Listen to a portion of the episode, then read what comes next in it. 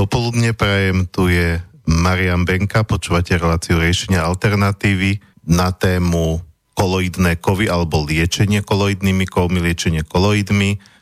Môj dnešný host tu už raz bol, Miroslav Ondrejka, si prepáč. Áno. Takže Miro Ondrejka, ktorý tu už raz bol ako astrológ, takže vítam ťa v štúdiu. Ďakujem, dobré ráno.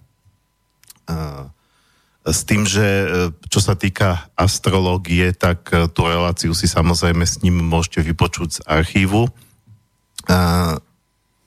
kde teda sme už hovorili o tom a nemusíme to dneska ako veľmi opakovať, ale možno, že zdôrazniť pre taký punkt serióznosti, že teda Miroslav je vyštudovaný fyzik. A aj sme vlastne v tej predchádzajúcej relácii hovorili o súvislostiach, že teda aj fyzika alebo astronómia priniesla isté dôkazy alebo indície k tomu, že na tej astrológii naozaj niečo byť môže. No ale okrem toho sa zaoberáš teda koloidmi alebo koloidnými kovmi, a o tých by sme sa mali baviť dnes. Priznám sa, že o tom veľa neviem, ale veď budem sa pýtať tak ako za poslucháčov. Poslucháči sa pýtať môžu pochopiteľne takisto. Môžete sa pýtať buď telefonicky na 0951153919 alebo e-mailom na studio@slobodnyvysielac.sk. No a ja viem, že keď sme sa vlastne prvýkrát stretli, tak si mi ukazoval tie flaštičky, ktoré vlastne ty sám vyrábaš, týchto koloidov, a dokonca si mi pri tých jednotlivých koloidné striebro, koloidné zlato a ďalšie takéto kovy hovoril aj, že toto je v podstate taká mesačná, toto je taká marsovská energia, čiže mi to tak trošku išlo do tej astrológie tiež. Keďže si v rámci nich spomínal nejaké planéty, tak možno to, čo by ma zaujímalo takto na úvod, že či tam je nejaký súvis medzi koloidmi a astrológiou, aby sme spravili vlastne taký mostík od tej minulej relácie. Tak ja to tam vidím, ten súvis medzi astrológiou, alebo teda možno ani nie medzi astrológiou, ale medzi symbolikou. To znamená, že symbol slnka je zastúpený zlatom, a preto koloid zlata by mohol fungovať podľa symboliky slnka. Takisto koloid mesiaca je, alebo teda mesiac ako symbol je zastúpený kovom striebra, takže tam by to mohlo fungovať ako koloidné striebro, ako zástupca symbolu mesiaca, a tak to ide postupne ďalej, že koloidná meď je zástupcom zase Venuše a ešte tam máme ponuke koloidný zinok a ten je zástupcom Uránu. Takže mne to trošku aj z toho vyplýva, tie vlastnosti jednotlivých koloidov sa približujú tej symbolike jednotlivých planet, a preto som to potom aj podľa toho nazval tie koloidy, koloid zlata, koloid striebra, koloid mesiaca, a teda koloid mesiaca, koloid oblohy, to je ako Urán, a koloid Venuše. Takže podobá sa to určite. Samozrejme je to všetko trošku aj také, povedzme, duchovné, alebo treba si pri tom trošku predstavovať nejaký zmysel, a keďže v tejto relácii to môžem povedať, vedomie veľmi veľa spraví, takže on, keď sa človek naladí na správnu frekvenciu, alebo teda považuje koloid zlata za symbol slnka a funguje aj podľa týchto princípov, tak potom sa to všetko môže zosilniť a môže to mať podstatne väčší účinok. A spomínal si, že my máme, teda, ja viem, že vlastne máš na to nejakú SROčku alebo niečo takéto, a 4, to znamená, že vy máte 4 a už ďalšie, alebo, a, tak to znamená to, že existujú aj nejaké ďalšie koloidy a vy s nich máte len 4, alebo vy máte všetky, ktoré existujú. Nie. My máme 5 koloidov a tých koloidov na internete sa dá kúpiť podstatne viacej, len zase ide o to, že niektoré koloidy sa používajú veľmi zriedkavo a iba na špecializované účely, takže tam sa to asi ani nejak veľmi neoplatí vyrábať, pretože to si môžu dovoliť povedzme nejaké väčšie firmy, a ktoré sa tým chcú seriózne, vážne zaoberať s tým, že by ich to aj živilo. Pre mňa je to skôr ako doplnok. Ja to neberem ako nejakú živnosť, ktorá by mala živiť, ale je to skôr pre mňa, pre moje blízke okolie, pre tých ľudí, ktorí to chcú. A potom, keď sa niekto pritrafi, že chce tiež, tak samozrejme je to tam pripravené, ale nie je to moja teda hlavná živnosť. Možno, keď sme teda takto na úvod trošku niečo k tomu povedali, a myslím si, že stále to nie je jasné v tejto chvíli, tak by bolo dobré povedať vlastne, čo tie koloidy sú. Ako vlastne vznikajú. Tak, asi. Čo to vlastne je? Lebo ja netuším. Viem, že teda aj v minulosti mi nejakí známi ľudia spomínali, že keď mám nejaké problémy s infekciami, so zápalmi, že aby som si kúpil v lekárni koloid striebra, že je to vraj super antibiotikum. To je jediná vec, kde som sa ja s tým stretol, ale to sa bavíme o účinkoch, to môžeme možno prejsť, ale teda tá zásadná otázka, čo to vlastne je? Jasné, tak z tej definície koloidu je, že koloid je vlastne nejaká kvapalina, v ktorej sa vznášajú malé častice, pevné častice, ktoré sa neusadzujú, ale stále tam plávajú. Takže toto je definícia koloidu. Taká veľmi, povedzme, laická. Takže toto sú koloidy. Koloid, keď si zoberie človek koloid, tak v podstate striebra, zlata a tie ostatné, tak ho nerozoznáte väčšinou od čistej vody. Niektorí citlivejší ľudia, keď si ochutnajú koloid, tak cítia nejakú príchuť. Povedzme, koloid striebra vraj má príchuť kovovú. Ja to osobne tam necítim, takže ja to vnímam ako destilovanú vodu, takže normálne by som to nerozpoznal. Dá sa to rozpoznať pomocou, keď si človek zoberie laserový lúč, nejaké laserové pero alebo také niečo, a keď týmto laserom presvietíte vodu vo flaške, tak laser tam samozrejme nenechá žiadnu svetelnú stopu, pretože to svetlo sa nemá na čom odraziť vo vode. Ale keď presvietíte koloid, tak ten svetelný lúč sa odráža na tých malých čiastočkách a potom vlastne v tej vode, v tom koloide zanechá taký svetelný pruh. Takže takto sa dá zistiť veľmi jednoducho, že či to je teda destilovaná voda, alebo či to je koloid.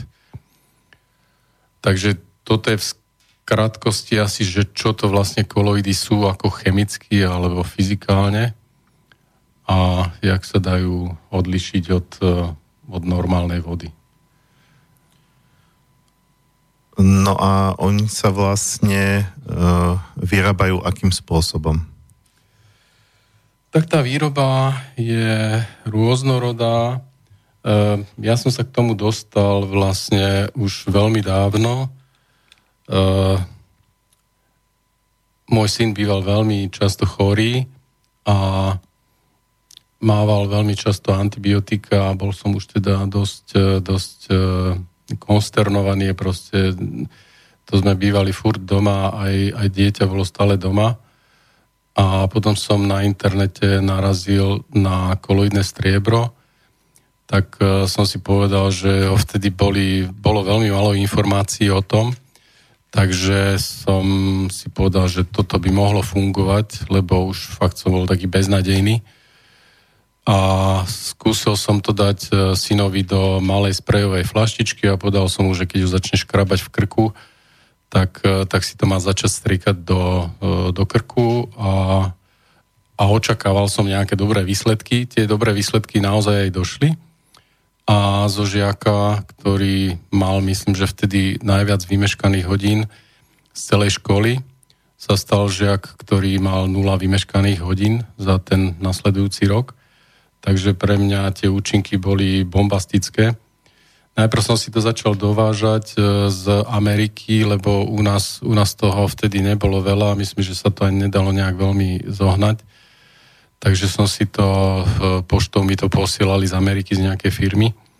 No ale to bolo také na dlhé ľahte, tak som si to začal vyrábať sám. Najprv nejak tak amatérsky, teraz sa dostávam k tej výrobe.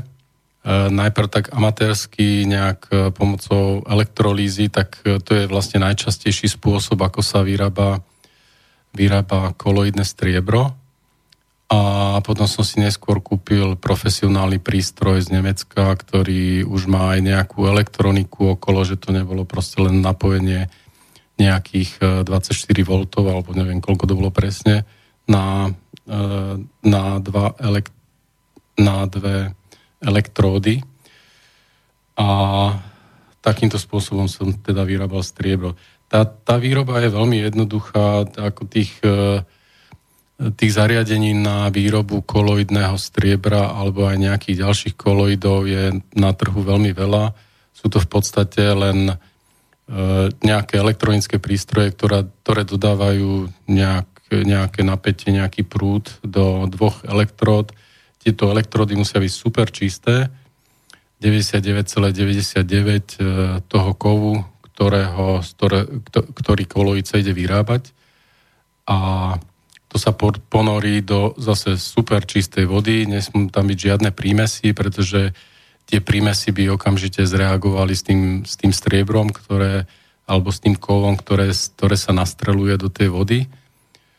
Alebo vlastne áno, takto by to zreagovalo. To, čo by vzniklo, vznikli by nejaké strieborné soli, ktoré by zreagovali, pričom táto striebro by zreagovalo s nejakými tými látkami, ktoré sú v normálnej vode. A tým pádom by to koloidné striebro bolo v podstate nefunkčné. Takže teda čistá voda, super čisté elektrody a potom elektrika, jednosmerný prúd nejakých okolo 24 V. Tých výrobcov, tie postupy výroby sú asi rôzne.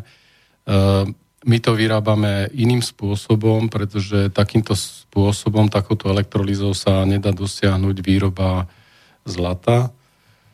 To by trvalo veľmi dlho, niekoľko týždňov, možno týždeň alebo 2 týždne by to muselo byť v kuse pustené, pretože zlato je tvrdšie.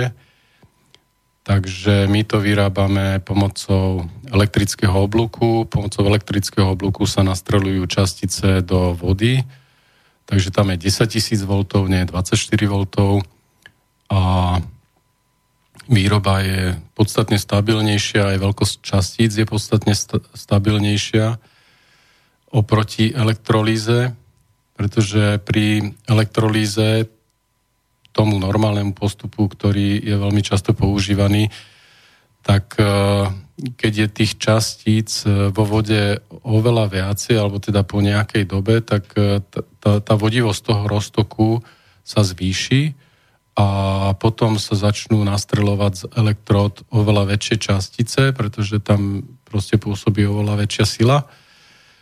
A to je nežiaduce, pretože tomu sa dostaneme asi potom neskôr. Tá efektivita toho koloidného striebra alebo vôbec akéhokoľvek koloidu je závislá aj od veľkosti častíc. Čím menšie častice, tým je tá účinnosť tých častíc väčšia. Ďalším spôsobom je spekanie, to znamená, že pri nejakej vysokej teplote sa tie kovy nejakým spôsobom rozmelnia na veľmi malé častice a dostaneme prášok toho kovu a tento sa môže pridávať potom možno do nejakých mastí alebo takýmto nejakým spôsobom ďalej používať. Toto je však výroba, ktorá je už asi pre nejakých väčších výrobcov, ktorí majú na to nejaké väčšie prostriedky, takže to sa v normálnej praxi bežnej medzi ľuďmi nepoužíva. Takže k tej výrobe asi toľko. Určite existujú aj ďalšie výrobné postupy, ale to už môžu mať nejaké väčšie firmy, takže tam som sa... Nenašiel som ďalšie iné postupy, aké by sa dali používať. Ale dá sa teda povedať, že za každým ide o ten istý výsledok, že máme teda nejaký roztok, ako si hovoril, v ktorom plávu nejaké miniatúrne, voľným okom neviditeľné čiastočky kovu. Áno, presne tak.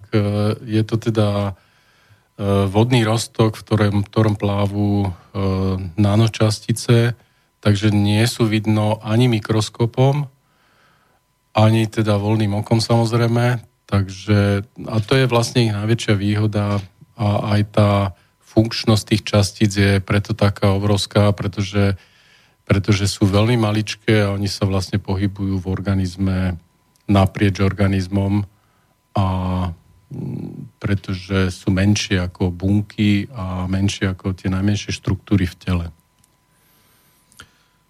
No a ty si mi aj predtým spomínal, že tieto koloidy sa oficiálne teda nepredávajú alebo neprezentujú ako liečivo. Je to tak, hej? Je to presne tak. Takže by ma zaujímalo... Predpokladám z toho logicky, že asi pôvodne neboli na tento účel vyvinuté. No práve, že opak je pravdou. Alebo boli? Opak je pravdou. Možno teraz by som sa mohol trošku povenovať histórii. Kovy ešte v 18. storočí bolo zistené, že niektoré kovy fungujú zvláštnym spôsobom. Bolo to striebro, meď, hliník, zlato a ešte možno nejaké ďalšie kovy, ktoré majú také vlastnosti, že na nich nerastú bunkové štruktúry, zomierajú na tom mikroorganizmy, zomierajú na tom vírusy. To je tiež jeden z dôvodov, prečo boli napríklad lode oplašťovávané medenými plátmi, pretože na tých medených plátoch sa nešírili morské riasy a žiadne mikroorganizmy tam, potom tie lode sa nemuseli čistiť, pretože keď sa tam naniesli rôzne usadeniny, tak potom ten odpor lode bol väčší. Takže to bola tá história. Ešte v tej ďalekej histórii sa nie koloidné striebro, ale striebro používalo ako nádoby na vodu, ktorá bola dlhodobo udržateľná bez nejakých plesní, baktérií. Takisto boli v minulosti používané medené nádoby na uchovávanie vody a šlachtici, myslím, že v nejakom stredoveku používali strieborné príbory. Tiež to nebolo asi robené len kvôli nejakému ukazovaniu sa, že ja na to mám, ale jeden z tých dôvodov bol, že na tých príboroch sa neexistovali proste baktérie a vírusy a tí ľudia potom nemuseli mať problémy s nejakými črevnými problémami alebo s nejakými bakteriálnymi vírusovými nákazami. Tiež sú známe prípady za prvej svetovej vojny, kedy vojaci prehltali strieborné mince, ktoré sa im dostali do žalúdka, a ten dôvod bol tiež v tom, že keď sa dostali k nejakému nakazenému jedlu, tak mali väčšiu šancu nedostať tú zákopovú horúčku a tie rôzne choroby, ktoré boli smrteľné, samozrejme, v tej dobe. No a takže o striebre sa vedelo, že funguje takýmto spôsobom, a v 19. storočí, alebo teda okolo roku 1900 sa začalo dokonca používať aj v nemocniciach. Koloidné striebro konkrétne sa začalo používať v nemocniciach ako, povedzme, dezinfekčný prostriedok. Vtedy ešte neboli dostupné nejaké antibiotika, takže sa používalo na rany a na rôzne dezinfekčné záležitosti, alebo keď išlo o nejaké baktérie, vírusy. Používalo sa to nejakých 20-30 rokov a potom prišli na scénu antibiotika, ktoré koloidy alebo koloidné striebro vytlačilo. V tej dobe je americká agentúra FDA, ktorá sa stará o bezpečnosť vlastne liekov a potravín. Takže v tej dobe bolo schválené koloidné striebro ako liečivo na rany, ale potom, ako prišli antibiotika, myslím, že v roku 1970 alebo nejak tak, toto povolenie stiahlo FDA a teraz je ten stav taký, že koloidné striebro nesmie byť propagované ako liečivo a samozrejme, že predáva sa, jeho dostať po celom svete, aj dokonca aj v lekárniach, ale nesmie tam byť uvedené, že to je liečivo a že sa používa na liečivé účinky. Takže je tam uvedené čo? Alebo ako sa to prezentuje? Čo vlastne predávajú? Je to prezentované ako koloidné striebro, ktoré obsahuje alebo má nejakú hustotu a to je všetko. Na internete je veľmi veľa informácií, takže ľudia to požadujú, tento tovar, takže preto sa to predáva, ale bohužiaľ tam nemôže byť uvedené, že aké sú jeho účinky, podobne ako je to s bylinkami. Teraz Európska únia nedávno zaviedla, že nesmie sa uvádzať nejaké liečivé vlastnosti takýchto preparátov.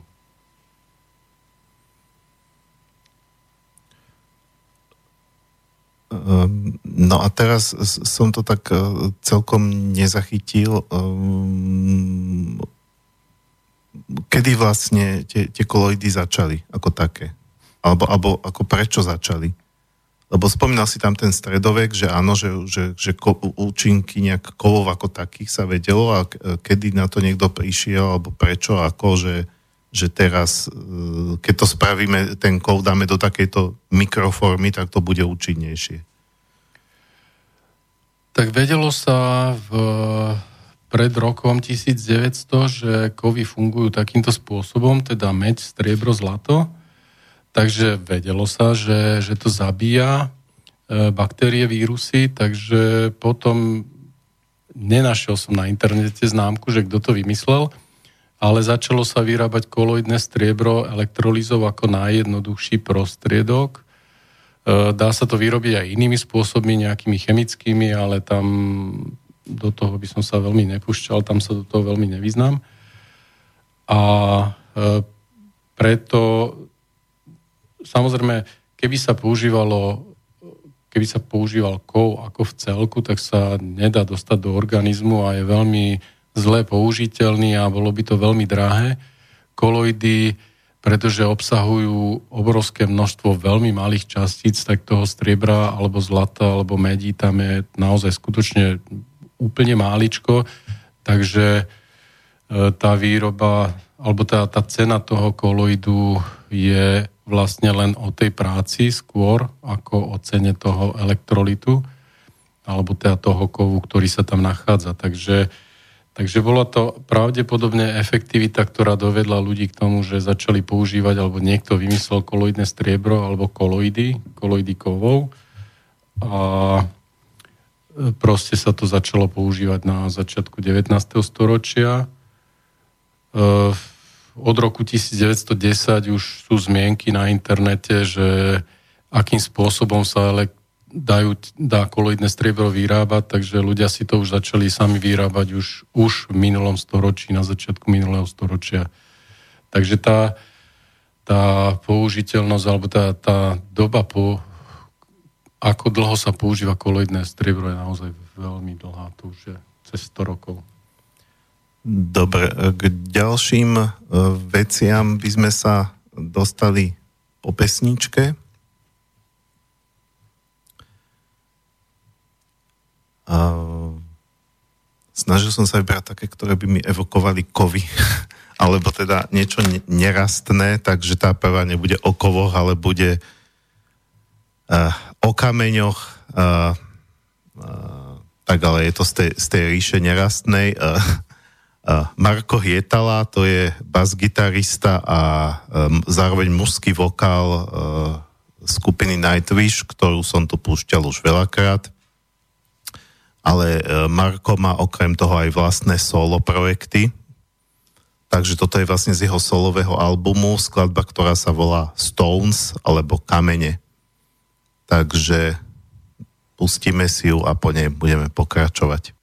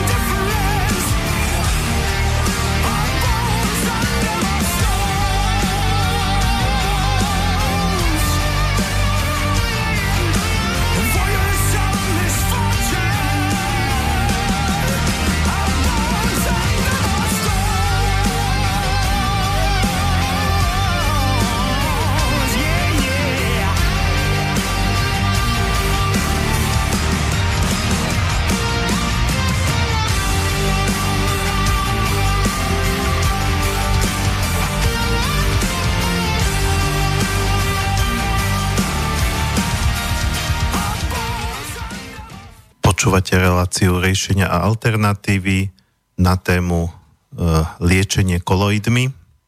A pokiaľ teda nechcete len počúvať, ale niečo sa aj pýtať k tomu, čo sa tu dnes rozpráva, tak môžete telefonicky na 0951 153 919 alebo e-mailom na studio@slobodnyvysielac.sk.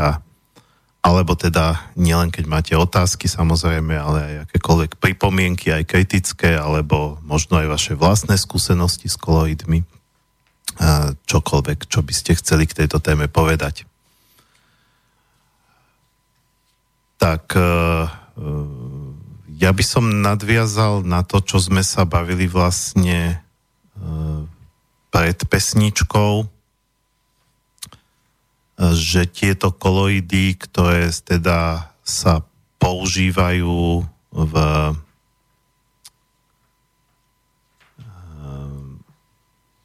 sú teda viac menej už overené, ako si spomínal, od začiatku 20. storočia, že sa to používa teda ako na liečenie, tak sa oficiálne prezentovať nemôžu. Že sa to teda predáva v lekárni len tak, že je to označené ako koloid striebra, koloid zlata a tak ďalej, ale nič viac tam k tomu nesmie byť napísané. Je to podobné ako s bylinkami, si hovoril. A trošku sme sa o tom bavili aj cez pesničku, že možno tie bylinky, tam je to úplne nepochopiteľné, pretože to je niečo úplne vyložene prírodné, že teda tam sa nesmie uvádzať pri bylinkách, že sa nesmú teda uvádzať ako liečivé účinky. Tam je to aj podľa mňa teda čistá absurdita, ale tu nám možno, že by na to mohlo aj niečo byť, keďže trošku sme sa o tom bavili tiež cez pesničku, že vznikajú aj určité obavy, alebo aj časť ľudí má obavy z toho, že predsa len dostávať kov do svojho organizmu, to znie tak divne alebo až podozrivo. Tak určite v dnešnej dobe my máme svet, ktorý je postavený na logike a na vedeckých dôkazoch a nejaké také, že ja mám pocit, že to funguje, alebo príroda je, naša matka je múdra a lieči nás, takže tie bylinky, že by nás mali liečiť, proste kým sa to nedokáže a kým nie sú nejaké presné, jasné a 100% dôkazy, tak je to považované za nefungujúce alebo nesprávne.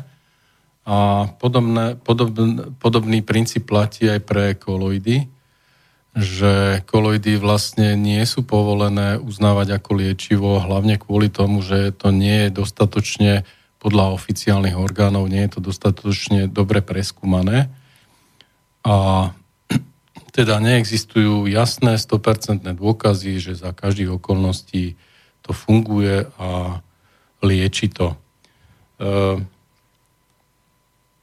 Na internete koluje jeden pán, Paul Karason sa volá, ktorý je známy na internete ako modrý muž a toto je jedna z vecí, ktorá ľudí dosť často straší. S tým sa stretávam veľmi často. Tento človek zomrel v roku 2013 a je známy tým, že má argíriu. To je jedna z zaregistrovaných možných vedľajších dôsledkov používania koloidného striebra. Je to len dermatologický, alebo teda proste nemá to žiadny vplyv na fungovanie organizmu. Jediný dôsledok je, že človek zmodrá, teda pokožka zmodrá a očné bielka zmodrajú. Tak ako zmodral tento človek a zmodrali mu aj očné bielka, ja som si teda najprv myslel, že to je urobené v nejakom paintbrushi alebo v nejakom takomto túle, kedy nejakého človeka tam zmodrali a že to koluje po internete a strašia s tým ľudí, ale ten človek naozaj existoval, zomrel v roku 2013, ale on úplne evidentne chcel, aby zmodral, keď sa to dá tak povedať. Pôvodne Paul začal používať koloidné striebro, pretože mal niekoľko chorôb, s ktorými si nevedel poradiť a tak mu obmedzovali život, že proste sa rozhodol, že to riskne a začne s koloidným striebrom. On mal psoriázu, nejaké výražky, kyslý reflux, artritídu, mal v takom stupni, že nevedel zdvihnúť, nevedel si vyzlieť tričko, podľa jeho slov nejaké poruchy trávenia. A kvôli tomu teda začal to koloidné striebro piť. Z týchto chorôb sa vyliečil, podľa jeho slov, ale podľa teda internetových zdrojov, lenže on sa pravdepodobne bál, že sa mu to vráti, takže používal koloidné striebro ďalej, ale používal ho veľmi nezvyklým spôsobom. On denne vypil 1/4 litra až 2 litre koloidného striebra. Koloidné striebro sa normálne používa po lyžičkách, maximálne po lyžiciach. On to pil na litre, každý deň. A toto koloidné striebro si nevyrábal elektrolízou, čo je v podstate bezpečný spôsob, ale vyrábal ho nejakou chemickou cestou pomocou kyseliny dusičnej alebo solnej, už presne neviem. Takže on používal toto koloidné striebro v takýchto množstvách a postupne začal modrať. Najprv začnú modrať oči, alebo teda očné bielka. Toto samozrejme musel zaregistrovať, ale on pokračoval ďalej, až kým nezmodral celý. Potom mal z toho teda aj nejaké benefity, nie len teda, že bol zdravý, ale začali s ním rôzne rozhovory po celej Amerike, takže sa stal slávnym a pravdepodobne z toho mal aj nejaké iné benefity, možno finančné, alebo neviem aké. V každom prípade zomrel v roku 2013 a zomrel na infarkt, mozgovú príhodu a potom sa robila pitva a pri tej pitve sa zistilo, že jeho smrť nebola spôsobená koloidmi, alebo teda koloidným striebrom. Takže asi tak. Akože riziko vzniku argírie podľa internetu je 1:300 miliónov. To znamená, že pitná voda je bezpečnejšia, teda pitná voda je oveľa rizikovejšia ako koloidné striebro. Takže nechcem povedať, že netreba sa toho báť, ale na internete vznikol z toho taký veľký boom okolo tohto modrého muža, ktorý straší ľudí. Tým teda zase nechcem povedať, že koloidné striebro je úplne totálne bezpečné, pretože naozaj podľa štúdií vedeckých, ktoré som si prečítal, tá účinnosť koloidného striebra je závislá od výroby, od veľkosti častíc, od hustoty častíc, takže nie je to také úplne jednoduché a preto možno FDA pristúpilo k tomu, že toto koloidné striebro alebo vôbec koloidy nie sú na zozname liečiv. V každom prípade ale neexistuje tu zatiaľ nejaký smer týchto organizácií, že by stanovili nejaké podmienky, za ktorých by toto koloidné striebro alebo nejaké koloidy mohli byť považované za bezpečné. Takže nie sú stanovené povedzme nejaká hustota alebo veľkosť častíc, tvar častíc, všetko to má nejakým spôsobom vplyv na to liečenie. Takže nie sú stanovené podmienky zatiaľ. Takže asi tak. No ale mne k tomu hneď napadá taký prípad, na ktorý sme aj upozorňovali v časopise Zem a vek, že vôbec nebola do dnešného dňa preukázaná bezpečnosť GMO a napriek tomu je to v mnohých krajinách povolené. V podstate aj u nás to síce nemôže byť v potravinách, ale môžu sa tým krmiť povedzme prasce alebo iné hospodárske zvieratá, takže ako keby mi to trošku prípadá ako taký dvojitý meter, ako sa hovorí, že isté veci, ktoré keď je za tým nejaký biznis a vie sa to pretlačiť, tak sa to trošku prižmúri oko, že dobre, nemáme to ešte tak preskúmané, ale keď je to keď za tým nejaká veľká lobby nie je, tak naraz povedia, že toto nie je poriadne preskúmané, tak opatrne s tým. Tak je to obrovská schizofrenia dnešnej doby, pretože namiesto koloidného striebra, alebo teda, keď je človek chorý, tak sa dostane k antibiotikám.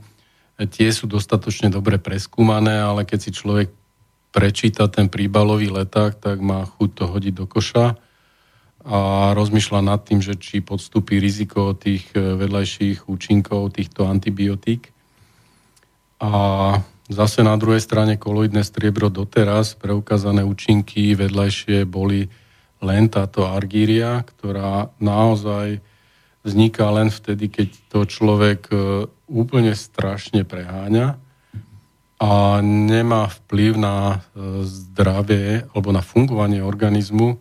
Je to v podstate len taká vizuálna záležitosť v úvodzovkách. Takže jasné, v tomto smere máš pravdu, ale bohužiaľ tá doba je dnes orientovaná viac na peniaze a na obchod, takže... Dobre, a tu sa dostávame podľa mňa k takej úplne zásadnej otázke, ako tie koloidy vlastne liečia, alebo v čom spočíva ten liečivý účinok, keď ich teda človek dostane do organizmu?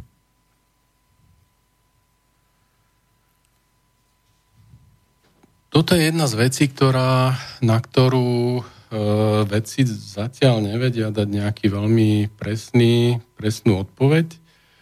Je veľmi veľa štúdií, kedy sa zisťuje vplyv koloidov na rôzne baktérie, nie priamo, že by sa to dávalo ľuďom, ale na zvieratách, alebo povedzme na nejakých bunkových kultúrach pod mikroskopom. Zatiaľ, čo sa vie, tak koloidné striebro vplýva na proteínové a enzymové štruktúry v molekulách a bunkách, a tým pádom vlastne narúša, keby som to mal tak zjednodušene povedať, tak narúša prostredie bunky takým spôsobom, že tá bunka nemá čo jesť, nemá čo piť, nemá čo dýchať. Ako teraz to samozrejme preháňam, lebo takto to naozaj nefunguje, ale v takom prenesenom slova zmysle to takéto niečo znamená. A tá bunka potom zomiera vlastne, pretože nemá dobré životné podmienky.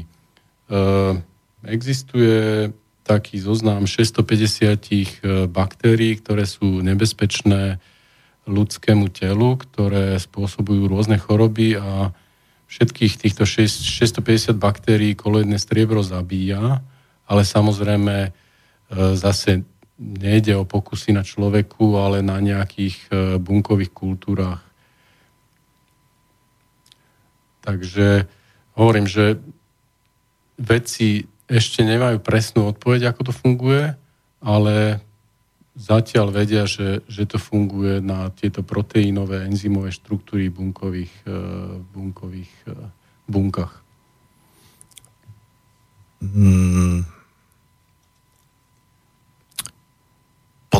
Potom mi napadá taká trošku podrývacká otázka, že keď to nie je poriadne preskúmané, a sám si hovoril, že je dobré sa vedieť na to sústrediť, že napríklad teraz viem, že povedzme ten koloid zlata, to si pamätám, že si hovoril, však pochopiteľne, že so slnkom, zlato evokuje slnko, že teda, že keď človek sa má pritom nejak vnútorne nastaviť na to slnko alebo na jeho energiu, že či to potom nebude o tom nastavení mysle, alebo teda je taký obľúbený... ako to povedať, kvázi argument, ktorým sa často čokoľvek alternatívne zmetie zo stola nejakými skeptikmi, že však to je len placebo. Tak... Lebo vlastne, keď človek na to pozrie, že v podstate, ako si hovorí, že nejak to nevyzerá, teda vyzerá to ako obyčajná voda, sú tam nejaké nanočastice, ktoré možno niečo robia, možno niečo nerobia. A podobne sa to hovorí aj pri tých homeopatikách napríklad. To ako tiež skeptici povedia, že však tam je to tak rozriedené, že tam už nič nie je. To je vlastne len nejaká vodička a keď to niekomu pomôže, tak preto, že tomu verí. Tak samozrejme, že to takto je. Funguje placebo efekt a ten funguje vlastne všade. Ale zase na druhú stranu je obrovské množstvo pokusov, ktoré potvrdzujú to, že to koloidné striebro naozaj skutočne tie baktérie zabíja. Dajú sa pozrieť na nejaké videá. Nezabíja len baktérie, ale zabíja napríklad plesne. Videl som na internete také video, kedy máte nejakú plesňovú kultúru, na to sa dá koloidné striebro a do nejakých 24 hodín tá plesňová kultúra tam úplne zanikne. Takže ono to, reálne to funguje a tým, že sústrediť sa na tie vlastnosti, som mal na mysli len to, aby sa to proste aj tým placebo efektom podporilo to liečenie, lebo človek v podstate by sa de facto mohol vylečiť aj sám svojim vlastným vedomím, ak by mal také silné vedomie. A teda tým svojim vlastným vedomím môže podporiť tú činnosť tých koloidov. Takýmto spôsobom som to myslel.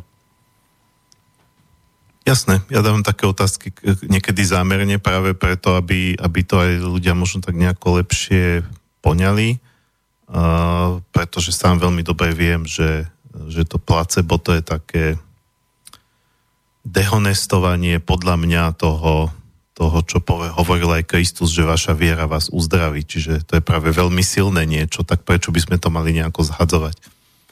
Ale keď si hovoríš, že teda bolo preukázané, že koloidné striebro zabíja nejaké baktérie plesne, bolo niečo preukázané aj pri tých ďalších koloidoch? Pri tých ďalších koloidoch tam ten výskum je trošku menej obsiahly, alebo teda našiel som výskumy len čo sa týka koloidného zlata, koloidná meď a koloidný zinok, tam je toho naozaj veľmi málo, to som sa dostal k nejakým 1, 2, 3 štúdiám, to je všetko. Pri zlate a striebre tam je toho naozaj veľa na internete, alebo teda vo vedeckých časopisoch. Takže tam sa toho deje viacej, ale zase striebro a zlato je aj tie účinky sú veľmi zaujímavé, aj keď aj účinky zinku sú veľmi zaujímavé medí. Takže... No, keď si hovoril o tom striebre, že zabíja plesne baktérie, tak mi to práve sedí k tomu, čo som aj ja teda už dávno počul, že koloidné striebro je vlastne prirodzené antibiotikum, ale to som počul v súvislosti so striebrom. Čiže dá sa predpokladať, že tie ostatné kovy robia zase niečo iné v tom organizme? Ale čo presne robia, to ešte nebolo vyskúmané? Je to presne tak. Teda do určitej miery koloidné striebro funguje. Ja to mám teda vnútorne rozdelené na dve časti. Jedna časť je, že funguje fyzikálnym spôsobom. Napríklad teda to koloidné striebro funguje na baktérie, vírusy, plesne ako antibiotikum. Veľmi, veľmi zaujímavá časť je samozrejme aj odplesnenie človeka, pretože tie plesne sa nachádzajú v súčasnej dobe v tých potravinách, človek ani nevie, kde to je. A kandidoza býva dosť častá medzi ľuďmi, aj keď o tom nevedia. Ale potom aj tá druhá časť, tá, povedzme, neviem, ako to nazvať, duchovná, tá je tiež veľmi dôležitá. Takže napríklad to koloidné zlato v tej fyzickej rovine boli vyskúmané, alebo teda používa sa zlato na liečenie reumy, artrózy už veľa rokov. Dokonca som naďabil aj na nejaké štúdie, kedy sú presne zdokumentované, že bola nejaká skupina ľudí, ktorí mali artrózu kolien alebo proste opuchy kĺbov a behom jedného týždňa sa tieto opuchy znížili dokonca až o nejakých veľa 70% alebo tak nejako bolestivo sa znížila a znížilo sa aj, teda zlepšil sa pocit zo života, takže tam to funguje aj na tejto úrovni, to zlato. A potom sú aj nejaké štúdie, ktoré sa dotýkajú fungovania zlata a mozgu, mozgových funkcií skôr, tak to by sa dalo povedať, ktoré hovoria o tom, že zlato má vplyv na pamäťové funkcie, na tvorivosť, inteligenciu. Toto je vlastne tá oblasť, ktorá sa dotýka symboliky slnka. Slnko symbolizuje vedomie a vlastne fungovanie celého organizmu a z toho sa potom dá odvodiť aj tie vlastnosti koloidného zlata, keby sme sa pozreli z tej druhej strany na to z toho hľadiska symbolu, že má to vplyv na celkové vedomie človeka, na jeho kreativitu, tvorivosť a všetko, čo sa dotýka celkovej integrity človeka. Dobre, mám taký pocit, že teraz nastal čas na pesničku, aj keď možno ešte pár minút by sa dalo rozprávať, ale že sme teraz tak uzavreli jeden celok, takže by bolo fajn to tak predeliť. Táto skladba je najdlhšia z toho, čo si budeme púšťať, má to 6 minút.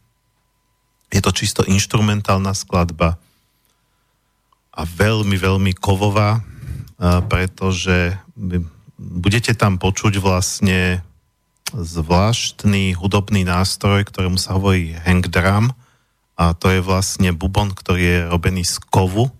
A je špecifický tým, že na rozdiel od klasických bubnov, ktoré sú čisto rytmické nástroje, na hang drume sa dá hrať melódia. To znamená, že každá jedna časť toho bubnu vydáva iný tón. A je to veľmi spirituálny nástroj, ktorý naozaj sa môže používať ako meditačný nástroj na uvedenie do zmenených stavov vedomia. Mal som možnosť dokonca si na ňom raz vyskúšať hrať.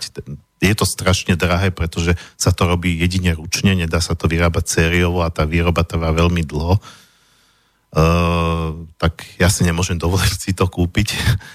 To stojí možno aj pár tisíc eur, jeden taký hang drum, ale je to veľmi vyloženie kovový zvuk, ale veľmi, veľmi príjemný, meditačný. A v rámci týchto hangdramov je formácia, ktorá si hovorí Hang Massive, to sú dvaja chalani zo Švédska, bol som aj na ich koncerte, hrajú len na tieto dva hangdramy, každý na jeden, a je to veľký zážitok proste byť tam s nimi, počúvať ich, aj pozorovať ich, ako ich samých, keď na tom hrajú, tak ich to dostáva trošku do takého ako keby iného vesmíru. Aj tá hudba trošku znie ako keby z iného sveta. Takže toto si dáme také akoby takú meditačnú prestávku. Pokiaľ teda ste momentálne, keď to počúvate v stave, keď si môžete meditovať, tak kľudne pri tomto sa dá. Alebo keď tak vás to aspoň tak nejako, myslím, príjemne uvoľní a zrelaxuje, pokiaľ ste aj teraz v nejakom pracovnom prostredí. Takže Hang Massive, skladba Once Again, zhruba 6-minútová, a po nej sa dostaneme do druhej časti relácie.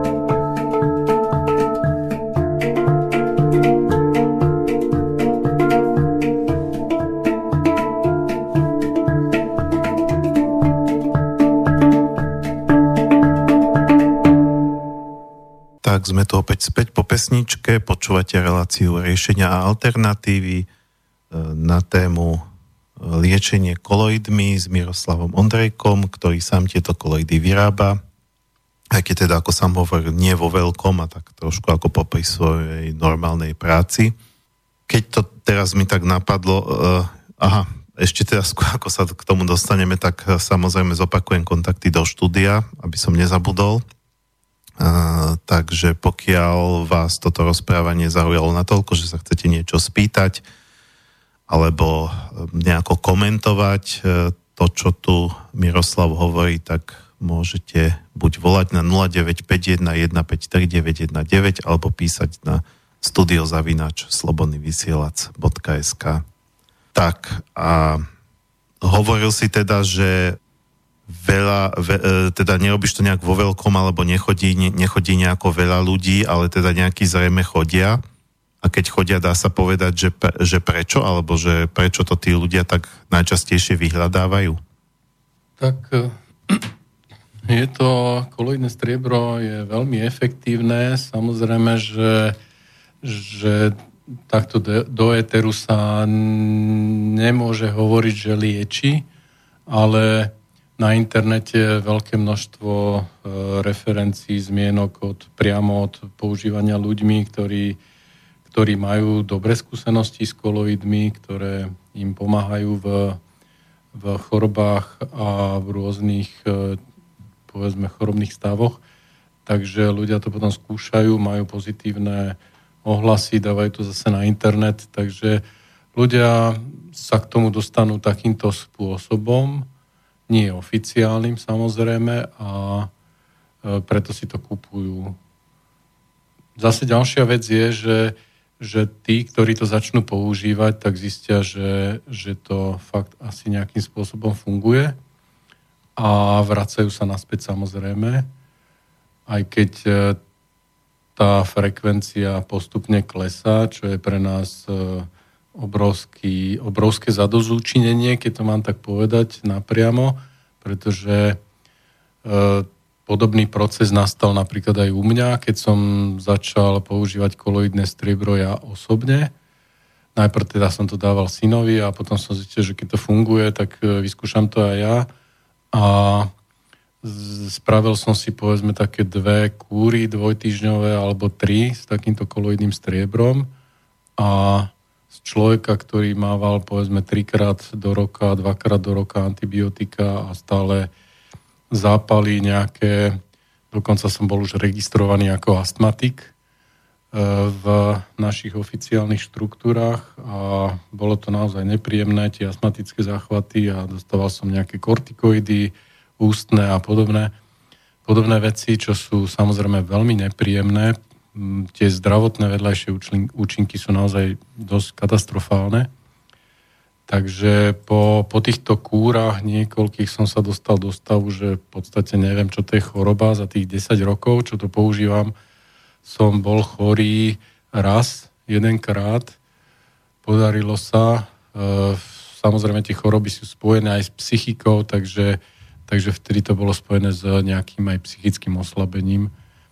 A okrem toho sa ma teda choroby nechytajú, čo je, teda vrátim sa zase späť k tomu, že tí ľudia chodia stále menej a menej, keď sa k tomu niekto dostane a ten dôsledok je ten, že keď sa v tele človeka, alebo teda moje zdôvodnenie pre mňa samotného bolo také, že po tých kúrách som sa zbavil rôznych plesní, vírusov, baktérií, cudzorodých a naštartovala sa moja vlastná imunita a tým pádom môj organizmus môže fungovať na základe tejto imunity a my máme dostatočne silnú imunitu na to, aby sme sa bránili proti všetkým tým chorobám, vírusom, ak máme naozaj silný organizmus a čistý organizmus. Takže preto tí ľudia prestávajú potom chodiť.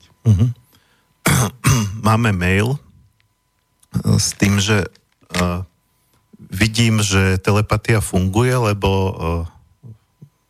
Vlado píše a píše presne k tomu, o čom si mi hovoril pred reláciou a chceli sme sa k tomu dostať, ale ešte sme sa k tomu nedostali. Zdravím len pre zaujímavosť, kedysi som čítal, že astronauti na orbitálnej stanici tiež používajú koloidné striebro. Takže nie je to otázka, je to ako konštatovanie, ale samozrejme, že keď už na to padla reč, alebo prišla reč, tak by bolo fajn k tomu povedať niečo viac. Áno, astronauti, teda konkrétne NASA, používa v kozmických staniciach a potom aj v raketoplánoch. A NASA má kozmickú stanicu? No, myslím, že na orbite lietali nejaké a potom myslel som tým rakety, ktoré lietali hore na orbit. Neviem, aké sú názvy, to už som zabudol, ale teraz ako lietali raketoplány, tie už nelietajú a potom ruské stanice Mír. Všetky tieto kozmické stanice boli vybavené aj na tie, myslím tie, čo majú ten dlhodobý pobyt tam, čo lietajú okolo Zemegule a žijú tam astronauti, tak majú zariadenia, ktoré používajú koloidné striebro a koloidnú meď, konkrétne na prečisťovanie vody. Tento zariadenie funguje asi takým spôsobom, že do toho vchádza voda, ktorá má byť použitá astronautmi. Do toho zariadenia, do tej vody sa púšťajú koloidy striebra a medí. Tie vyzabíjajú baktérie a proste všetko to, čo tam je. Potom to ide do nejakej ďalšej časti, kde sa tie koloidy vlastne aj s tými odpadkami tých baktérií odstrania a čistá voda ide astronautom, pretože dovtedy boli problémy s chorobami, alebo teda ak by sa vyskytla choroba na orbitálnej družici, tak to by mohlo mať naozaj fatálne následky, ak by sa tá choroba prepukla do nejakých väčších rozmerov, tak tam si to naozaj nemôžu asi dovoliť. Takže naozaj používa sa to, NASA to používa a používajú to aj Rusi. Dobre, je tu ešte jedna taká ďalšia vec, ku ktorej sme sa nedostali, ale tiež sme sa o tom bavili, tak teraz som si na to spomenul, aby sme na to nezabudli. Je to ešte taký dodatok k tomu, čo sme hovorili predtým, že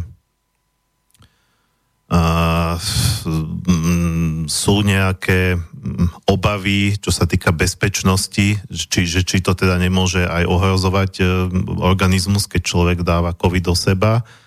A my sme sa vlastne bavili o tom usádzaní v tele. Ty si mi hovoril, že sú nejaké štúdie alebo niečo také, že, ktoré vlastne potvrdzujú, že k tomu nedochádza.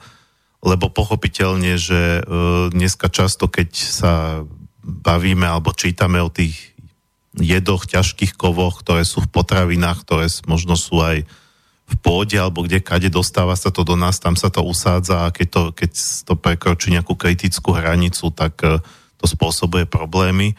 Čiže k tomuto si myslím, že by bolo tiež niečo dobre povedať, teda otázka k tomu, či sa teda tieto koloidy usádzajú v organizme.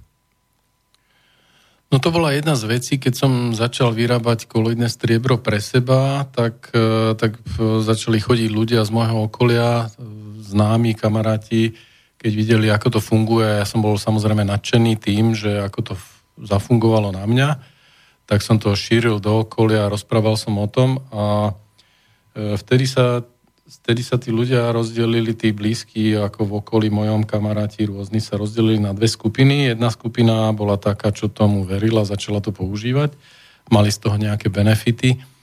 A druhá skupina bola taká, že povedali mi, že to sú proste ťažké kovy a že nemajú v to, boja sa toho, že sa to začne usadzať v tele, pretože o ťažkých kovoch proste s tým není sranda, ako dostane sa to do tela a trebárs, keď sa to začne usádzať, tak čo potom?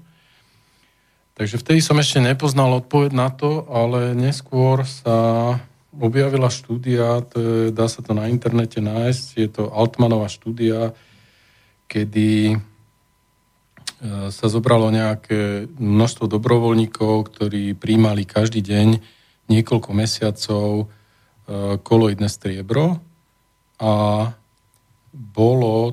boli merané rôzne rôzne parametre týchto ľudí, odoberala sa moč, stolica, potom sa sledovali nechty, vlasy a pot a vlastne sa sledovalo, koľko striebra týmito výstupnými cestami z tela odíde von. Samozrejme sa sledovalo aj, koľko striebra títo ľudia dostali do organizmu. No a ten výsledok tej štúdie je taký, že po mesiaci sa stav vlastne stabilizoval do takého nejakého módu, že toľko striebra, koľko tí ľudia prijímali, toľko striebra sa týmito cestami vylučovalo von. Na začiatku, prvý mesiac, najviac sa vylučovalo striebra pomocou moču a po mesiaci teda, keď sa prestalo podávať koloidné striebro, tak po jednom mesiaci sa vylúčilo 50% striebra, ktoré by ešte malo byť v tom tele toho človeka, a bolo to teda pomocou moču. A ďalej sa sledovali výstupy a zistilo sa, že po 3 mesiacoch bolo vylúčených skoro 100% striebra. Na konci sa väčšia časť vylúčovala už pomocou stolice a moč sa na tom zúčastňovala veľmi málo. Takže z toho tie jednoduché výstupy sú, keby sa to malo zhrnúť, počiarknúť, že po mesiaci zostane v tele ešte 50% striebra, po 3 mesiacoch vlastne to striebro už sa v tele nenachádza skoro žiadne. Okrem toho sa robili pečeňové, obličkové nejaké testy, séra sa sledovali a zistilo sa, že nemá to vplyv na funkciu pečenia a obličiek, takže nenašiel sa, a ešte sa meral nejaký hemogram, takže sa sledovali krvné parametre, takže tam sa nenašli žiadne zmeny v týchto funkciách základných človeka, takže by to mohlo naznačovať, že striebro nie je toxické pre organizmus, ale nedá sa to takto povedať, samozrejme, lebo tých štúdií treba spraviť asi viac a rôznych.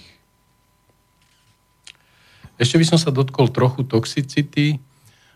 My sme si dali robiť v Bratislave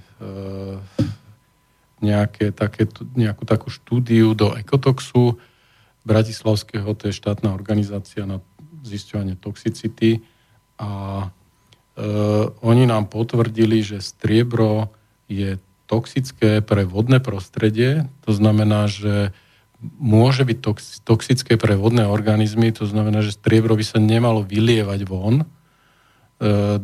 do prírody, pretože tam by mohlo naozaj dôjsť k tomu, že hlavne teda pri väčších množstvách, že by to vyzabíjalo nejaké baktérie a potom by vlastne tá príroda nemohla fungovať normálnym spôsobom, pretože by to tam proste usmrtilo všetko, čo je v okolí.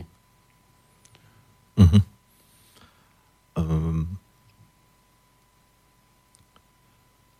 Napriek tomu, že to teda podľa toho, čo hovoríš, vyzerá ako pomerne bezpečný prostriedok, teda rozhodne bezpečnejší ako antibiotika alebo mnohé tie lieky, ktoré sú vlastne oficiálne schválené, tak dá sa hovoriť o nejakých vedľajších účinkoch, spomínal si tam toho modrého muža, ale teda možno o nejakých ďalších, alebo o nejakých rizikách, alebo o niečom, že na čo by si mal dávať pozor, niekto, kto by to chcel užívať, alebo sú tam nejaké kontraindikácie, že v niektorých prípadoch lepšie nepoužívať, alebo takto?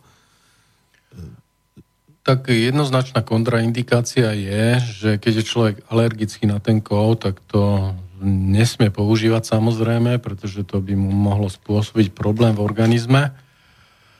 Žiadne iné nejaké kontraindikácie som nenašiel na internete. Dôležité je, aby to nebol nejaký výrobca, ktorý si to robí na kolene nejakým postupom. Treba určite zvoliť nejakého dodávateľa, o ktorom viem, že sa tomu venuje, že tomu rozumie. pretože tá účinnosť tých koloidov je priamo závislá od výroby, pretože je známe, že čím sú menšie tie koloidné častice, okolo 10 nanometrov až 10, 20, 30, do 50 nanometrov sú koloidné častice striebra účinné. Ak sú tie častice väčšie, tak tá účinnosť je tam potom skoro nulová, takže v podstate to len zaťažuje nejakým spôsobom organizmus, ktorý potom musí tieto častice vylučovať von. Aj keď je to zase, ako ja to teraz, možno som to podal tak, že to spôsobí problém organizmu, ale naozaj toho striebra v jednej lyžici koloidného striebra je tak máličko, že neviem, či sa dá povedať, že s tým môže mať organizmus problém. V každom prípade existuje ešte jedna organizácia v Amerike, tá sa volá EPA, tá sa stará o bezpečnosť látok a stanovuje rizikové množstvo dávky na jeden deň pre človeka a bolo stanovené aj rizikové množstvo dávky striebra pre človeka. Dá sa nájsť aj taká tabuľka, ktorá, keď sa to prepočíta, že sa zoberie 10 ppm striebro, ináč tá jednotka ppm značí hustota striebra. Čím vyššie číslo, tak tým je vlastne tých počet častíc v tom koloide väčší, takže ten koloid je hustejší.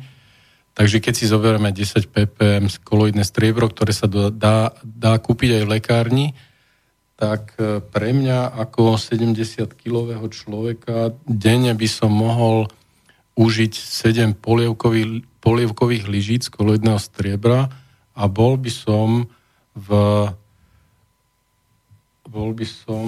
jak to tu presne je povedané, že by som bol pod odhadovanou hranicou rizika, ktoré by mi mohlo spôsobiť koloidné striebro. To znamená, že tých 7 lyžic by malo byť pre mňa bezpečných a nemalo by mi spôsobiť žiadne problémy. Čiže keď hovoríš 70-kilový človek a 7 lyžic, tak to tak zhruba vychádza, že jedna lyžica na 10 kg váhy?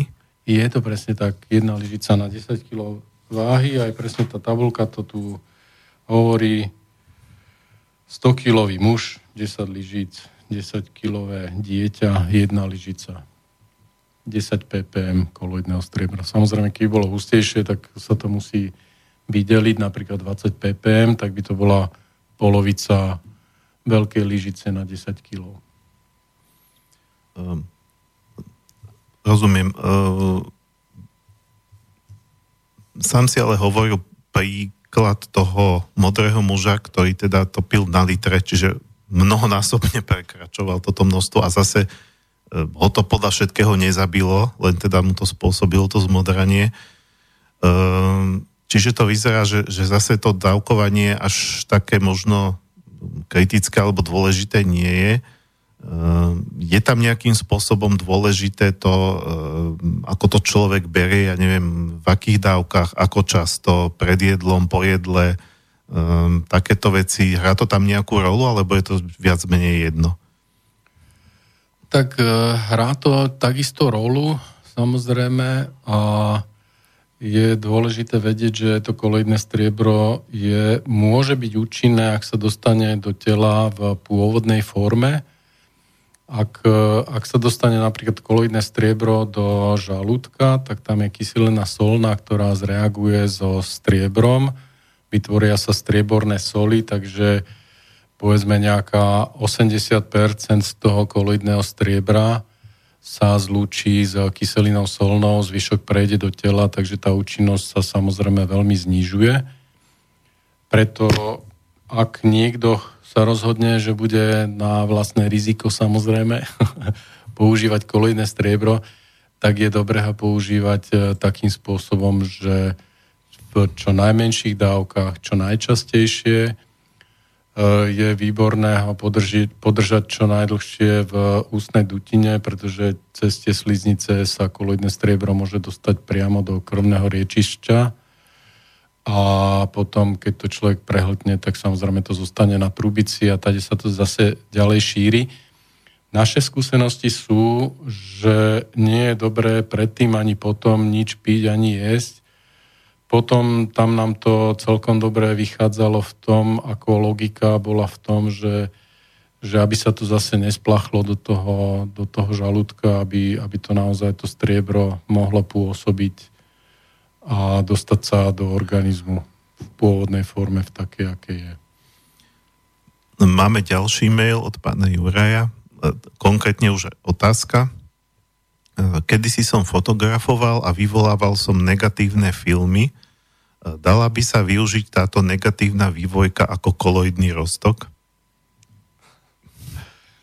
Neviem prečo, lebo ja sa do toho nevyznám, že čo je vlastne podstata toho roztoku, ktorý sa používal pri vyvolávaní tých klasických filmov. Čo tam vlastne je v tom? Tak to nemám ani tušenia, čo v tom je, ale na 99,9% určite nie, pretože koloid striebra je založený na tom, že tam nie je nič iného, len voda a striebro a vlastne je to kvôli tomu, aby to striebro nezreagovalo s niečím, aby sa malo možnosť dostať do tela. V tej vývojke tam budú určite nejaké chemikálie, tak to neviem, to by som asi nepoužíval. Hej, aby sme sa zase nedostali do toho, čo nám ako vznikol taká fáma, ktorú rozširovali slniečkári v svojom tábore, že Zemavek odporúča piť sávo, keď máte rakovinu. Dobre, nebudem to komentovať, my sme to veľakrát vysvetlili, že ako to bolo v tom článku, nikto tu sávo piť neodporúča nikomu, či už má rakovinu alebo čokoľvek, ale oni to naďalej ako túto fámu živia aj po rokoch, lebo to je jedno. Jasné, takže vývojku v žiadnom prípade nie. Takisto, že my neodporúčame piť vývojku, lebo to rozhodne na to nebolo vymyslené. Dobre. Ani žiadne strieborné predmety, akože... Hltať a akože veľa ľudí sa ma pýtalo, že či ako mám strieborný prsten, či by sa z toho dal spraviť koloid. No v žiadnom prípade nie, pretože na výrobu sa používajú naozaj super čisté materiály, ktoré treba objednať z nejakých chemických závodov, ktoré dodávajú naozaj 99,99, aby tam neboli nejaké iné kovy, ktoré by mohli potom spraviť problémy, ja neviem, napríklad hliník alebo nejaké podobné kovy, ktoré by nemuseli byť zdravotne prospešné pre človeka. Dobre, dáme si tretiu skladbu. Keď som tak rozmýšľal tou témou kovy, tak ako fanúšika science fiction a fantasy literatúry mi napadlo, že vlastne v tej fantasy literatúre tí trpazlíci sú takí majstri kovov aj v Tolkienovom Pánovi prsteňov.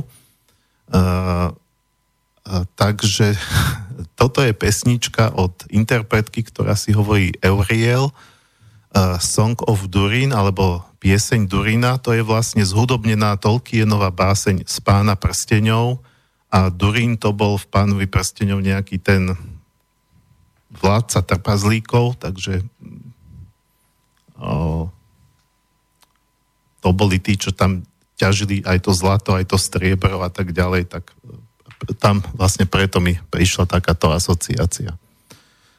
Takže Euriel, Song of Durin, veľmi pekná, precítená skladba.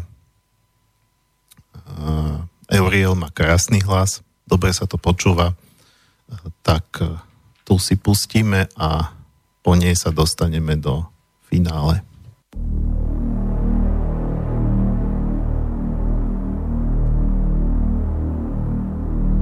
A king he was on carven throne in many pillared halls of stone with golden roof and silver floor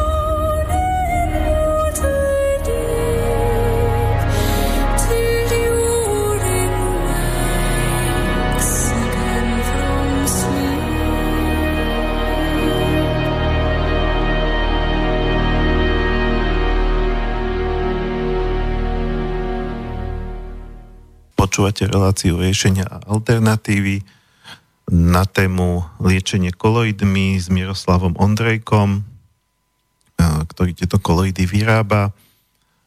Pokiaľ sa chcete niečo spýtať alebo poznamenať v tejto poslednej polhodine, tak samozrejme stále máte príležitosť alebo možnosť, či už telefonicky na 0951153919 alebo mailom na studio@slobodnyvysielac.sk.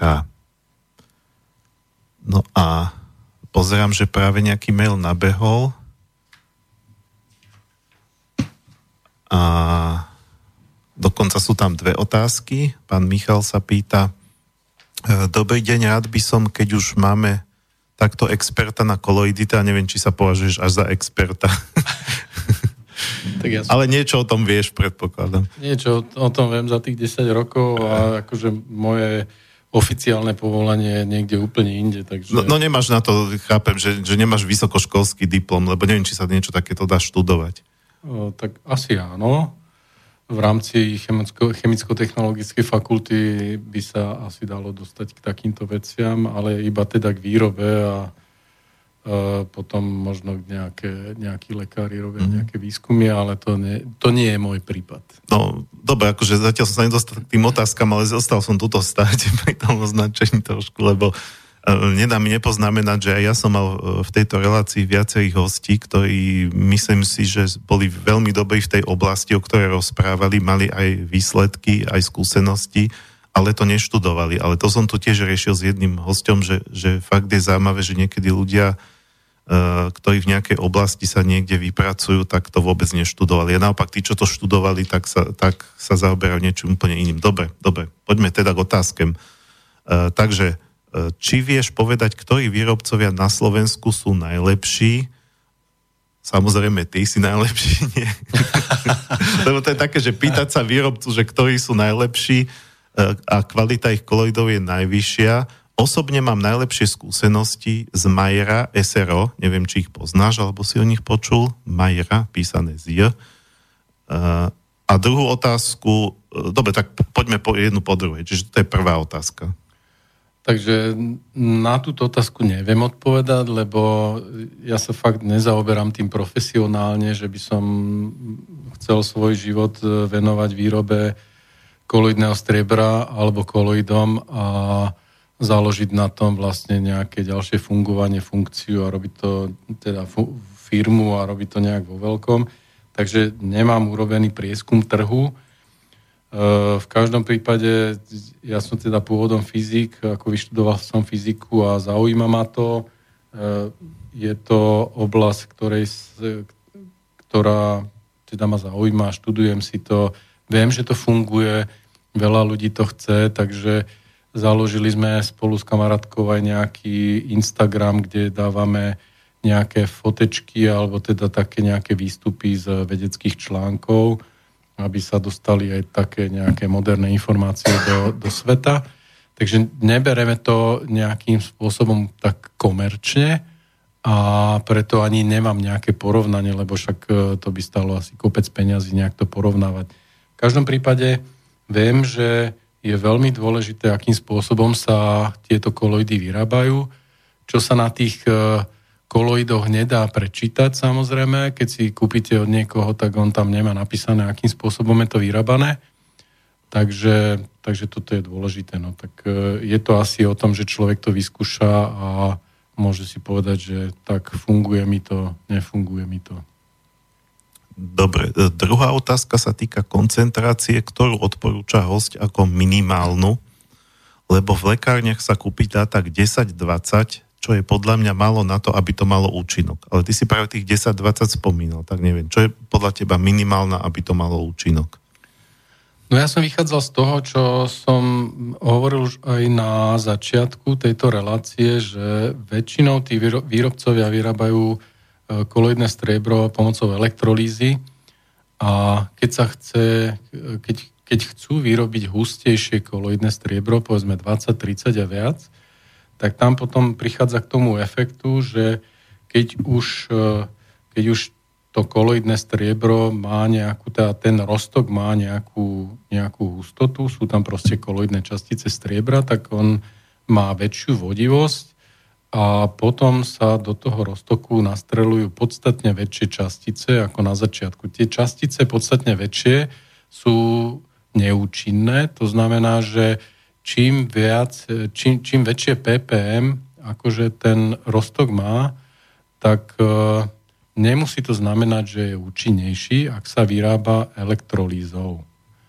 Teda konkrétne. Takže my sme preto doporučovali 10 ppm, prípadne 20 ppm. To je taký štandard, kedy ten proces je ešte stabilný. Ak na začiatku som to vyrábal samozrejme aj ja elektrolízou a tam potom na tých 20 ppm tá výroba už nie je až tak veľmi jednoduchá, pretože naozaj tá vodivosť toho roztoku je taká vysoká, že na tých elektrolízach sa kopia rôzne chumáče a treba to neustále čistiť, proste do toho roztoku sa dostávajú veľké častice, takže my sme potom upustili od toho, že aby sme vyrábali hustejšie koloidy. Teraz máme tú výrobu robenú iným spôsobom, kde neprichádza k takýmto efektom, že tá veľkosť častíc je naozaj neustále stabilná, takže môžeme si dovoliť vyrobiť aj hustejšie koloidy, ale ja si myslím, že tých 10 a 20, alebo naše skúsenosti s tým sú také, že tie koloidy naozaj fungujú aj pri týchto hustotách.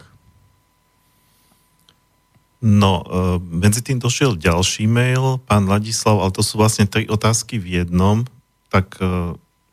3 v jednom? No, áno, lebo... Prípada jak tá káva. Akú má koloidný roztok expiráciu? Dá sa do neho primiešať nejaká príchuť? Môže sa pri užívaní použiť kovová lyžička? Pamätáš si všetky 3, alebo ti to budem hovoriť zase jedno po jednom? Ale hej, pamätám si... Čiže prvá, akú má expiráciu? Tá expirácia závisí od kovu. Ľahké kovy majú menšiu expiráciu, to znamená, že koloidy zinku, medí, tam sa pohybuje expirácia okolo 3 mesiacov. Koloid striebra má expiráciu 1 rok a koloid zlata tiež 1 rok, ale naše skúsenosti s tým sú, že by to mohlo byť aj viac. Ale zase... On, keď človek si kúpi nejaký koloid, tak podľa mňa je dobré si ho kúpiť vtedy, keď ho potrebuje a použiť ho a potom ho nepoužívať. Proste si kúpiť čerstvý. Je to najlepšie. Dobre, druhá časť otázky. Dá sa do neho primiešať nejaká príchuť? K tomu mne napadlo, že či sa dá, pridávať do čaju alebo niekde do nejakého nápoja. Ale otázka bola, že či sa dá do neho primiešať nejaká príchuť.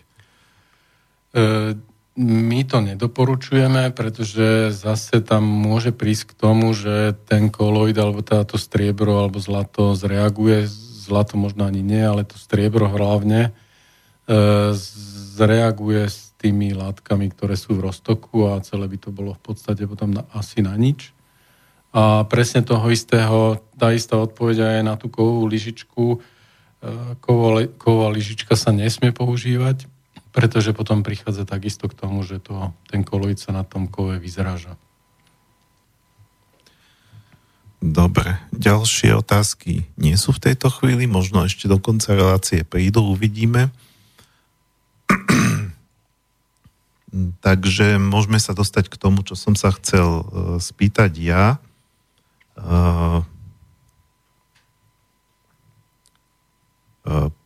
Prečo, keď sa hovorí o tých koloidoch, tak také najpopulárnejšie je to striebro. Ja som si dokonca dlho myslel, že existuje len koloidné striebro. Nevedel som, že aj iné kovy sa dajú.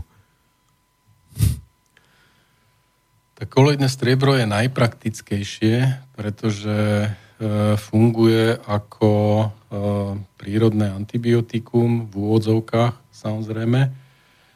A teda pôsobí pri chorobách. Takže môže byť veľmi často používané. Koloidné zlato je používané, alebo teda poznajú ho ľudia oveľa menej, pretože jeho výroba je zložitejšia, nedá sa urobiť nejakou jednoduchou elektrolízou, to by veľmi dlho trvalo. a preto aj na trhu je podstatne menej koloidného zlata, pretože na to treba už iným spôsobom vyrábať. A koloidné zlato funguje, už som to myslím, že spomínal, pri nejakých artrózach a opuchoch kolien a potom funguje na tú kreativitu, pamäť, ale toto sú zase veci, ktoré nie sú dokázané a sú vždycky uvádzané v internetových zdrojoch tých výrobcov, že koloidné zlato pôsobí na posilnenie imunity, vzostup vedomia, zvýšená inteligencia, harmonizácia osobnosti, odstránenie depresí, pozitívne myslenie. Sú to všetko také veci, ktoré buď tomu človek verí, vyskúša to a potom naozaj zistí, že to tak funguje, ale v žiadnom prípade neexistujú nejaké dôkazy, že by to takto naozaj fungovalo. Neexistujú štúdie. Aj keď teda našiel som jednu štúdiu, ktorá dokazovala, tam bolo nejakých, myslím, že 10 ľudí sa na tom zúčastňovalo a používali koloidné zlato a bola im meraná inteligencia, IQ kvocient a tam sa im behom nejakého jedného mesiaca zvýšil IQ kvocient o 20%, čo je naozaj veľa. Tí ľudia sa dostali z oblasti normálnej do nejakej geniality, ale toto zase treba brať s rezervou, že to je jedna štúdia, ktorá bola robená niekde v Amerike a nebolo to zopakované, takže človek tomu môže veriť a nemusí, môže to používať. V každom prípade to koloidné striebro je ďaleko praktickejšie, pretože nás chráni pred tými chorobami takého bežného rázu. Dobre, medzi tým nám opäť napísal pán Michal, to je ten, čo sa pýtal na tú minimálnu koncentráciu. Pýtal som sa na koncentráciu zámerne, lebo v Slobodnom vysielači pravidelne chodí relácia Tajomstva a zdravia, kde pán Planieta často striebro spomína a práve on tvrdí, že pod 50 ppm je to veľmi slabé, a tiež, že neodporúča kupovať v lekárniach. Dokonca spomínal, že cére dávali pri nejakom probléme 200 ppm. Tiež mám skúsenosť, že striebro z lekárne bolo balené v plaste, čo si myslím, že prakticky likviduje jeho účinok. Čiže vlastne ako dve veci sú v tom maili. Jedna, že teda, neviem, kto je pán Planieta, priznám sa, že neviem, či ty ho poznáš, alebo si o ňom počul, že proste je tu niekto, kto tvrdí, že 10-20 je slabé, že treba aspoň 50 a druhá vec je teda, že balenie koloidného striebra do plastu. Čo si o tom myslíš? Tak balenie koloidného striebra do plastu sa neodporúča. Sú aj nejaké zase štúdie, ktoré hovoria o tom, že koloidné striebro v plaste vydrží maximálne 3 mesiace. Tiež sme to skúšali, tá fľaša potom aj tak vyzerá, že na tom obale sa to koloidné striebro vyzráža po nejakej dlhšej dobe, nejaké 3-4 mesiace. Takže naozaj ten plast je nevhodný na koloidy.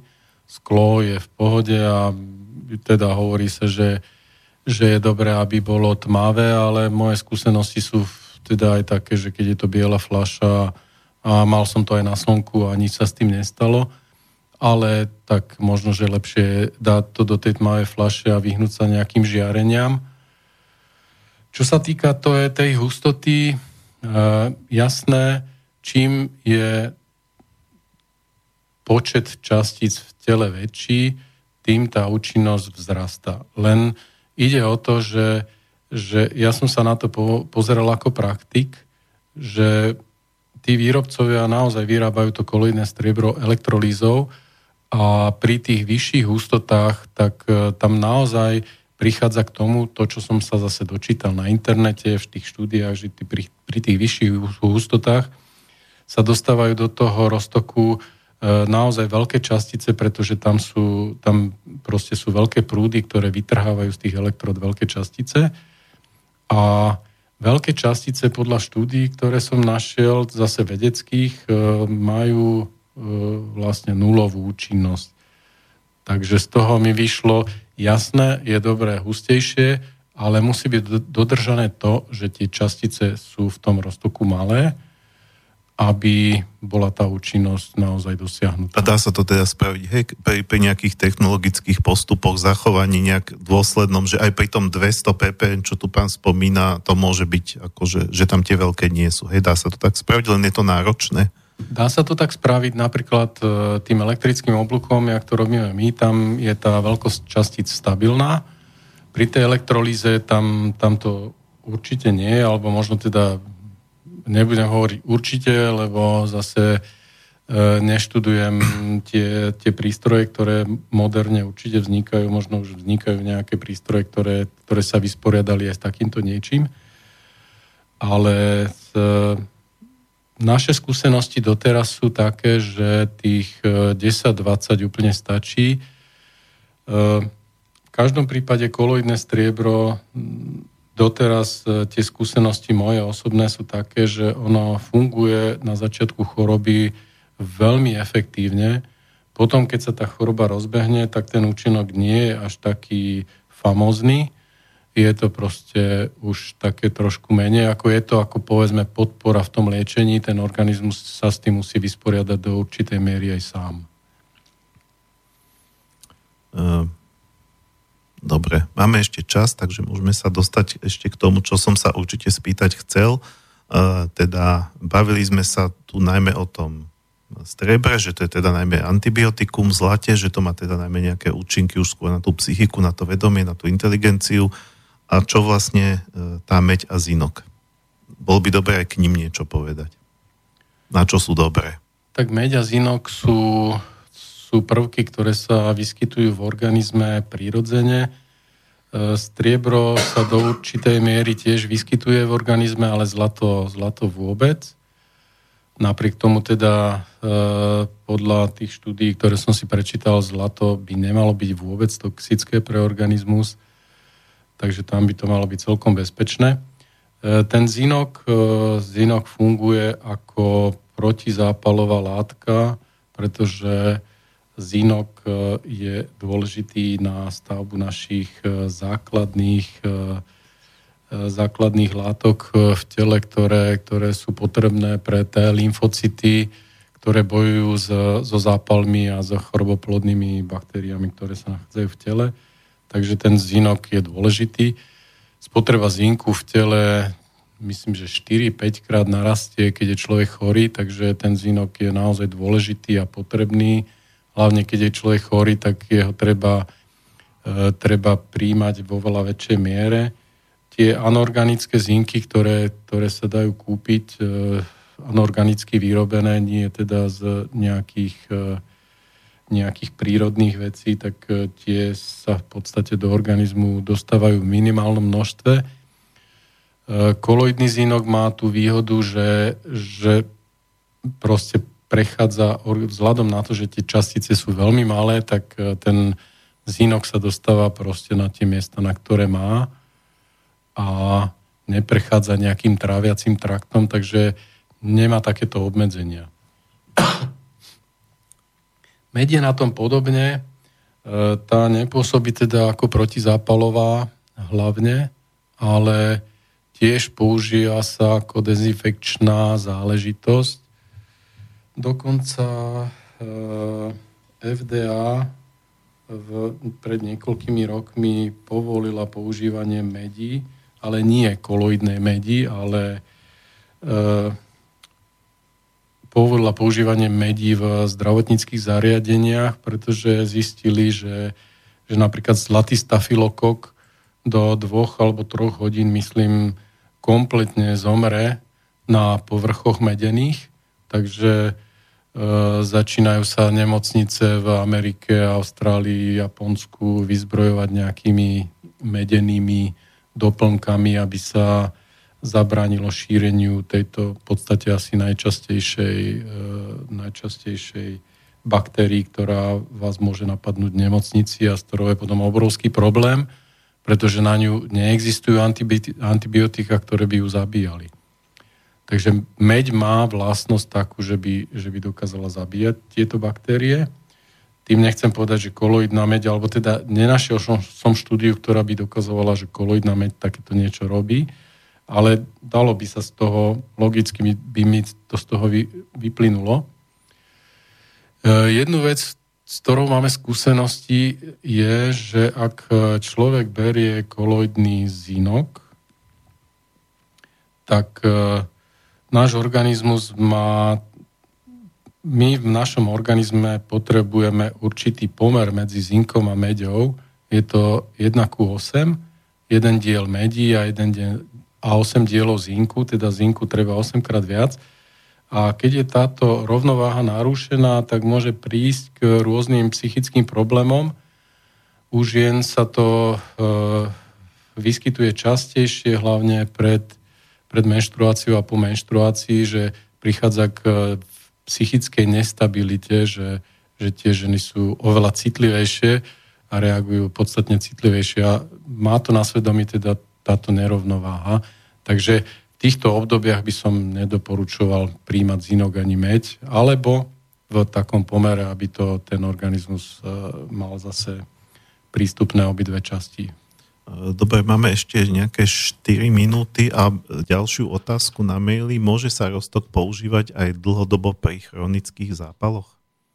Ja si myslím, že tieto chronické zápaly dlhodobo, ťažko sa mi k tomu reaguje. Nemáme človeka, ktorý by dlhodobo bral koloidy, pretože po nejakej dobe tieto zápaly ustúpia a ten človek sa vylieči. Takže... Ja by som to bral z tohto pohľadu. Samozrejme, že nechcel by som sa dostať do stavu, že keď niekomu poviem, že dlhodobo to berá, on treba zmodrá a bude mi to potom vyčítať, že ja som mu to spôsobil. Je to na každom človeku, ako si to rozhodne. Treba v každom prípade, aj sa vrátim k tej otázke tých výrobcov, treba si to odsledovať, pretože každý človek, keď používa niečo, tak si môže odsledovať účinky tohoto. A keď to nefunguje, tak to treba dať preč. Mne tak napadlo, či je dobré alebo vhodné tie koloidy kombinovať. Že zároveň brať, 2 alebo 3. Máme také prípady, potom ten efekt je kumulatívny. Ako najčastejšie sa stáva, že ľudia berú striebro a zlato dohromady. Ale tým nemyslím, že to vypijú naraz, ale že si dajú povedzme, po 10 minútach si dajú ten druhý koloid a potom sa ten efekt tých koloidov znásobí. Hlavne teda to striebro-zlato, že zlato funguje ako, povedzme, antidepresívum, trošku zlepšuje náladu človeka a človek nevidí problémy, teda také malé problémy sa mu nezdajú už také, aké boli, alebo treba sa úplne rozpustia. A to koloidné striebro zase pôsobí na emócie, trošku to môže stabilizovať, takže tam potom tá synergia týchto vecí určite pôsobí a máme s tým skúsenosti, že naozaj to takto pôsobí. Chceš na seba povedať kontakt? Pre prípad, že by to niekto zaujímalo a chcel by ťa priamo osloviť. To nehovorím, že si musí rovno teba objednať niečo, ale povedzme, že by mal nejaké ďalšie otázky k tejto téme. Určite áno. Máme Instagram svet.koloidov, máme Facebook, voláme sa Lamont, aj tá výroba prebieha v tomto zariadení, je to malé zariadenie v Bratislave, alebo teda malý objekt v Bratislave. Takže kľudne zodpoviem o akékoľvek otázky. Máme s tým dostatočne veľké skúsenosti. Dobre, blížime sa vlastne k záveru. Tak neviem, či by si chcel dať nejakú takú bodku na záver. Niečo, čo si možno uvedomil vďaka práci s tými koloidmi, alebo či to niekde neviem. Fabulujem. Tak, alebo sa aspoň rozlúčiť s poslucháčmi. Tak pre mňa sa stali koloidy určite, nechcem povedať, že dennodennou záležitosťou, ale koloid zlata ma sprevádza v mojom živote, pretože robím v IT priemysle a tam potrebujem pamäť. A má to pre mňa teda osobne evidentne veľmi silné pozitívne účinky na túto oblasť. Takže mi to zlepšuje moje pracovné prostredie, teda mňa pre to pracovné prostredie. Takže ja koloidom verím a je to vo veľkej miere teda o viere a nie o nejakých dôkazoch, pretože tie dôkazy zatiaľ neexistujú. Ale nejaké výskumy už sú, ako sme hovorili. Nejaké výskumy sú, samozrejme. Dobre, ja sa teda ľúčim, milí poslucháči, na ďalšie otázky nie je priestor. Počujeme sa opäť budúci piatok a respektíve samozrejme môžete kedykoľvek tieto relácie počúvať z archívu. Myslím teraz naživo. Ľúčim sa aj s tebou, Miro. Ďakujem, že si prijal pozvanie. Možno niekedy ešte nejakú tému vymyslíme, uvidíme. Ďakujem aj ja a krásny deň vám prajem. Dobre, a posledná skladba, s ktorou sa s vami teda už definitívne lúčime, sa volá Zlato, alebo Gold. Je to klasika z 80-tých rokov. Spandau Ballet, to už len tí starší si pamätajú, že takáto hudba vôbec niekedy bola. Príjemný víkend.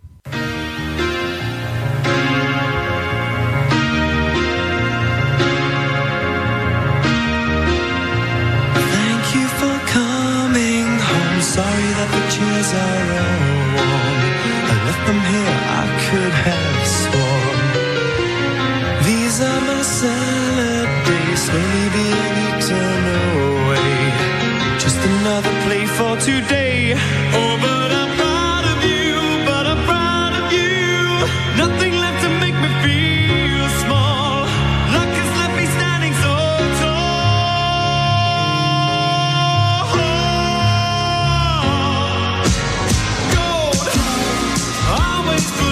In your soul, you've got the power to know you're indestructible. Always believe it, 'cause you are gold. Life not too bad to return. There's something I could have learned. You're indestructible. Always believe it.